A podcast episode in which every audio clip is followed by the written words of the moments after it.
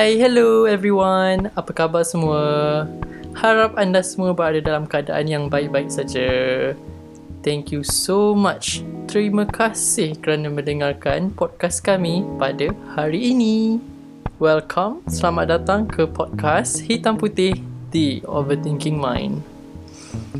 Actually kan, uh, hari ni Mio rasa excited and nervous sikit lah. Sebab to be honest lah kan, sebenarnya podcast ni merupakan something yang berada di luar zon selesa Mio.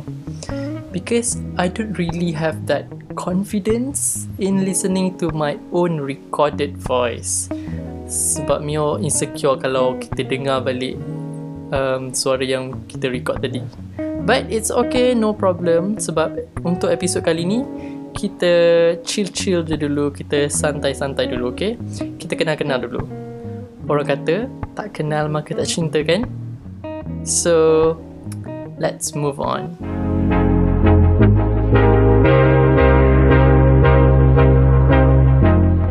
Untuk yang tertanya-tanya kenapa nama podcast ni hitam putih The Overthinking Mind Jangan risau okay Mio akan terangkan sikit-sikit dalam episod kali ini So Hitam putih The overthinking mind Kenapa hitam putih kan? Kenapa tak warna lain? Kenapa tak biru? Kenapa tak merah? Kenapa mesti hitam? Kenapa mesti putih? Ha, actually, uh, the reason why Mio pilih perkataan hitam putih ni Sebab Mia pernah dulu ada satu projek eh masa zaman diploma dulu namanya hitam putih juga. Sebenarnya kan hitam putih ni kan maksud dia macam macam bukti, macam proof macam tu kan. Sebab kalau kita macam nak minta kalau kita nak minta bukti ke kita nak buat perjanjian apa-apa kan mesti cakap macam Encik Syafiq jangan lupa bagi kami hitam putih pasal hari tu ya.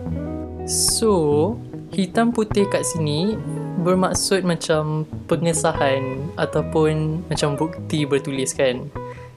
Direct je sebenarnya maksud hitam putih ni.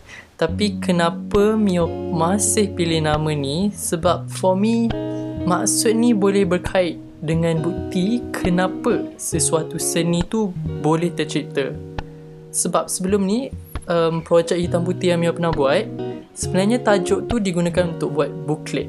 Okay, dalam booklet tu Mio tulis macam pasal kawan-kawan Mio lah masa zaman diploma dulu. So dekat situ Mio luahkan lah apa yang Mio rasa pasal seseorang individu tu. Tapi bukan dalam booklet tu pasal seorang je, tak. Ada ramai orang. So dekat dalam booklet tu Mio memang luahkan apa yang Mio rasa sepanjang kita orang berkawan. Mio tak tahulah kalau orang kata eh, dia ni over lah sampai print bagai semua tunjuk kat Instagram bagai. For me, I don't really mind doing that because mungkin tu salah satu cara Mio untuk adapt, untuk cope masa zaman diploma, untuk salurkan overthinking content, the, my overthinking power kepada sebuah seni which is masa Mio print benda tu macam your design dekat my laptop sampai jadi sebuah booklet. Is it sebuah? Ha. Yang boleh dipegang tau. So i'm really proud of that.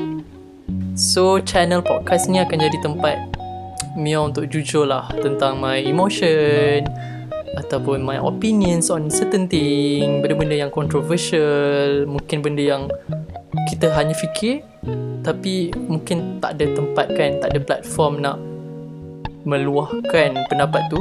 So maybe podcast ni akan menjadi that platform. Itu je lah berkenaan dengan nama hitam putih. Tapi kalau nama The Overthinking Mind tu sebenarnya reflect orang yang tengah bercakap ni saya sendiri. Sebab I admit it I frequently overthink about a lot of things. This usually happen during at night. This is something I'm not really proud of actually. Sebab bagi Mio it's it's not a blast lah for you to overly think about something. It's more to a curse. Overthink ni tak ke mana pun. You fikir gila-gila pasal benda tu tapi benda tu end up tak jadi pun.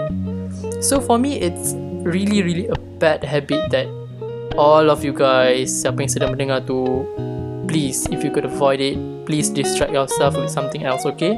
So please.